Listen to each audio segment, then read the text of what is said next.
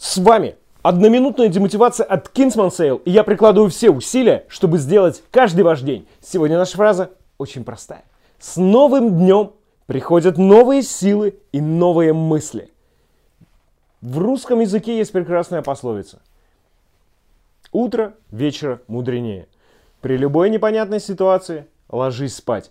На самом деле так, у меня было это кучу раз, когда вечером какая-то задача совершенно не решается.